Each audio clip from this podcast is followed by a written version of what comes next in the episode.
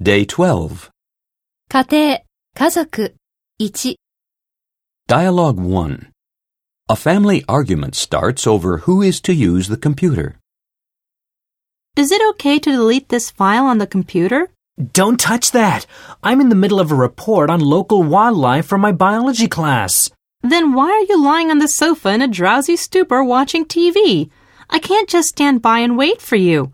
My report has to go out this evening, and I'm sitting here till I finish. Amy, there's no need for such an outburst. This stubborn trait in your character certainly doesn't come from my side of the family. Are you assuming it comes from mine? I resent that accusation. Don't look at me like that. Okay, I'm sorry.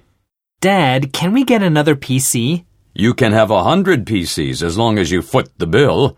You get pocket money, don't you? Yeah, but I'd have to save up for a million years. Amy can get her own. She's working. Ben, you really irritate me. I'm saving up for an apartment. Dad, tell him. There's no need to turn this into a crisis. You can use the computer alternately, switching over every 30 minutes. Problem solved.